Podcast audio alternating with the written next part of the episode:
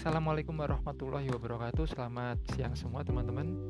Ya, apa kabar? Mudah-mudahan selalu dalam kondisi yang sehat ya. Nah, sepintas tadi saya eh, membaca alhamdulillah semua kondisinya sehat.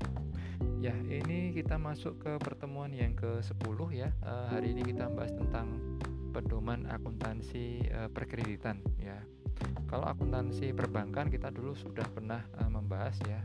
Nah, hari ini kita akan membahas tentang perkreditan. Jadi uh, lebih spesifik lagi. Kalau kita berbicara tentang akuntansi, apakah ada perbedaan antara uh, akuntansi di perusahaan atau akuntansi perbankan? Maka jawabannya adalah uh, secara uh, garis besar itu tidak ada, ya, tidak ada perbedaan sebetulnya. Karena pada saat aset itu bertambah, ya, pada akuntansi perbankan itu juga naruhnya di sisi debit, ya. dan gitu juga kalau misalnya uh, sebaliknya ya juga dengan akun-akun yang lain.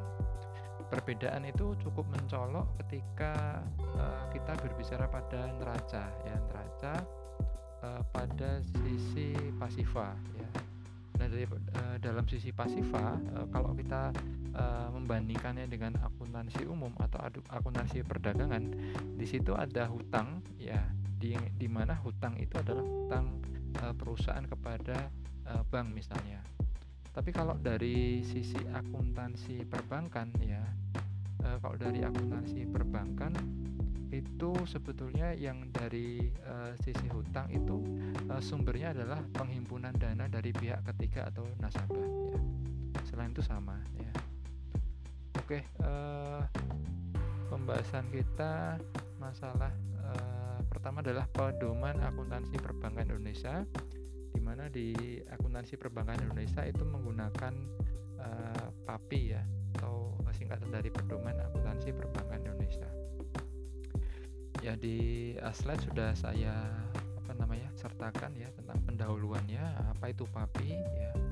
Apa itu tujuan dari pelaporan keuangan perbankan ya? Di situ dijelaskan bahwa uh, tujuan dari adanya uh, laporan keuangan uh, itu adalah menyediakan informasi yang menyangkut uh, posisi keuangan ya posisi kinerja ya serta perubahan uh, posisi keuangan ya. Kemudian tujuannya apa? Ya tujuan di situ sudah dijelaskan ya bahwa uh, tujuan dari PAPI ini antara lain adalah untuk membantu pengguna ya dalam hal ini uh, ketika dia akan menyusun laporan keuangan agar sesuai dengan tujuannya. Ya, yaitu yang pertama adalah pengambilan keputusan investasi dan kredit ya. Kemudian yang kedua untuk menilai prospek uh, arus kas kemudian memberikan informasi atas sumber daya ekonomi. Ya ini adalah uh, tujuan-tujuannya ya kemudian uh, berikutnya dengan adanya laporan keuangan juga bisa memberikan uh, keseragaman dalam penetapan perilaku akuntansi jadi uh, kalau kita bicara tentang uh, akuntansi perbankan ya dengan adanya pedoman PAPI ini maka harapannya seluruh uh, uh, bank ya yang ada di Indonesia itu uh, standarnya sama ya sehingga tidak tidak ada kesalahan pembacaan. PAPI ini berlaku untuk bank umum konvensional ya dalam hal bank umum konvensional yang di mana dia punya usaha syariah maka unit syariahnya itu menggunakan pedoman akuntansi perbankan syariah Indonesia. Ya. Prinsip-prinsipnya di sini ya bisa dibaca nanti bahwa dia harus mengikuti aturan akuntansi secara umum yang berlaku. Kemudian PAPI ini uh, dalam hal ini membantu untuk memilah dan menekankan poin penting ya, yang harus dilakukan oleh bank dalam menyusun akuntansi dan laporan keuangannya. Ya. Ini uh, API ini berarti kita bicara tentang pedoman-pedomannya ya kemudian kita uh, masuk kepada kebijakan akuntansi ya bahwa laporan laba rugi itu menggambarkan pendapatan dan beban menurut karakteristik yang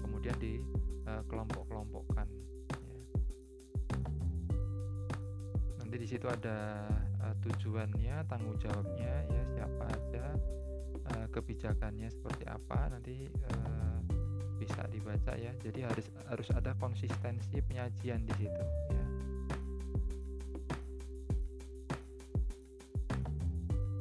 Kemudian periode pelaporannya ya jadi harus dilaporkan uh, berdasarkan tahun takwim ya atau setahun ya dalam hal bank baru berdiri laporan keuangan dapat disajikan untuk periode yang lebih pendek ya.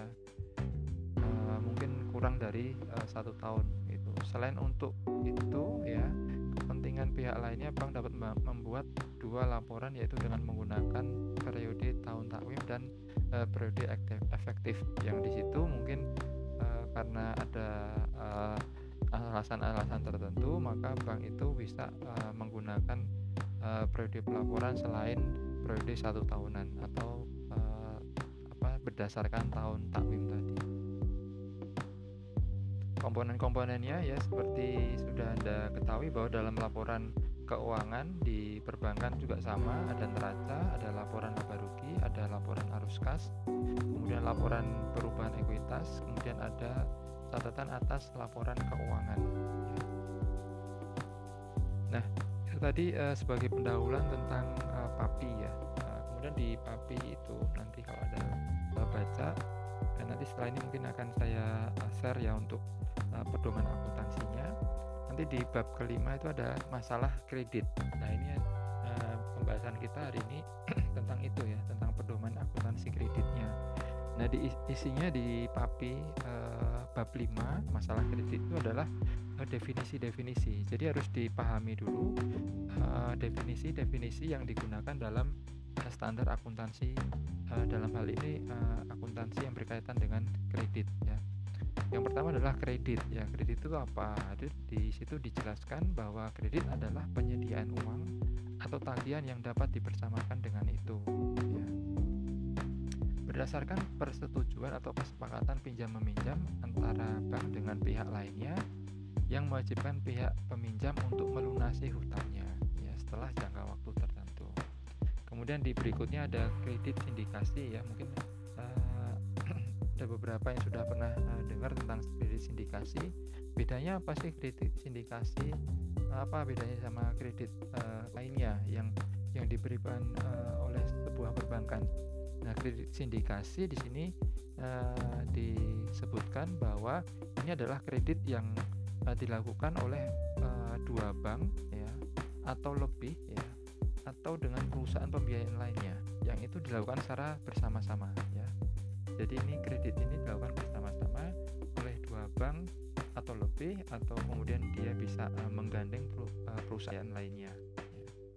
Jadi ini kredit sindikasi ini juga disebut dengan dalam rangka pembiayaan bersama ya, jadi e, banknya itu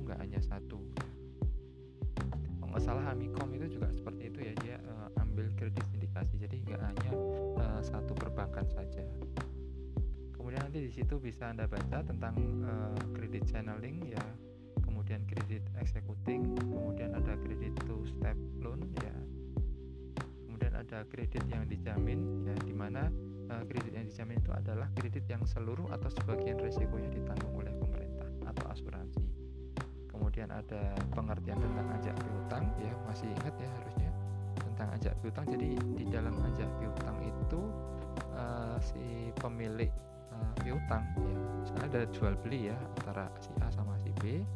Kemudian ketika si B itu akan membeli uh, dengan cara uh, kredit ya maka si A itu punya piutang nah piutangnya itu kemudian bisa e, dijual kepada bank.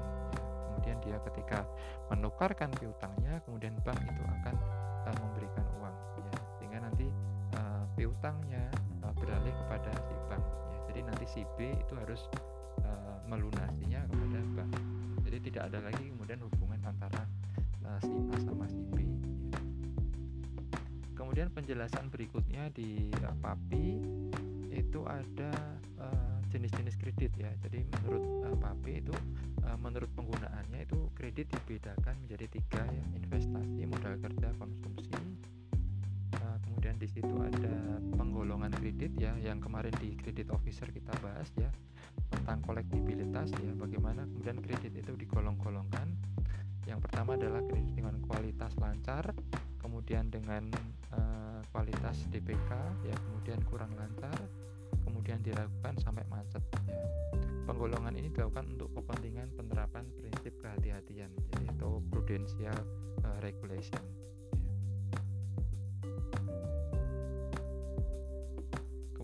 itu ada uh, penjelasan juga tentang plafon. Apa itu plafon ya? Jadi plafon itu adalah jumlah uh, maksimal maksimal kredit yang diterima oleh uh, debitur. Kemudian juga ada kelonggaran tarik, yaitu adalah fasilitas kredit yang masih dapat ditarik. Jadi ketika dia masih mempunyai kelonggaran kredit, dia masih bisa mengambil. Ya. Jadi misalnya pinjamannya itu uh, 2 miliar, ya, tapi dia pertama hanya ambil satu miliar jadi dia masih punya kelonggaran tarik satu miliar berikutnya. Jadi mungkin saja dia tidak ambil seluruhnya 2 miliar tapi dia hanya ambil uh, sebagian ya. Sehingga dia nanti mendapatkan uh, kelonggaran tarik ya. Yang itu bisa diambil ataupun tidak ya. Itu nanti terserah uh, dari debiturnya. Kemudian uh, yang mungkin dibahas lagi uh, ada cerukan ya atau overdraft ya. Mungkin kali ini mendengar ya. Jadi cerukan atau overdraft ini adalah jumlah penarikan yang melebihi dana yang tersedia pada pos giro atau penggunaan kredit yang melebihi plafon yang disetujui.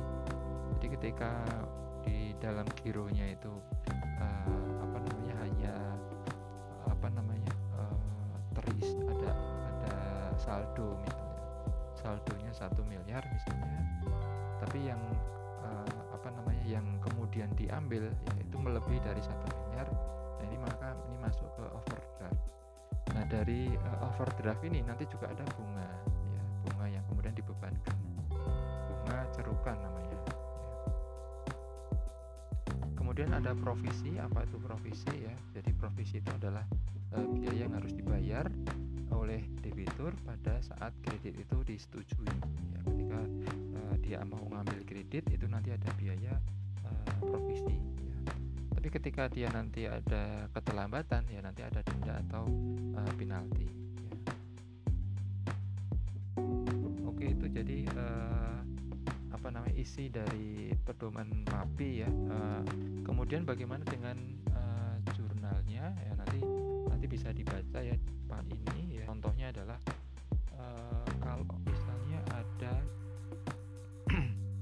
debitur itu bayar ya ya bayar ketika debitur itu sudah mendapatkan kredit. Nah uh, di bulan berikutnya dia ya bayar uh, pinjaman ya. Maka bayangkan nanti kalau ada pembayaran uh, apa namanya setoran ya maka dia akan mendebet ya kas uh, bank itu ya. Kemudian nanti kreditnya adalah pendapatan ya pendapatan uh, kredit. Oke mungkin itu saja yang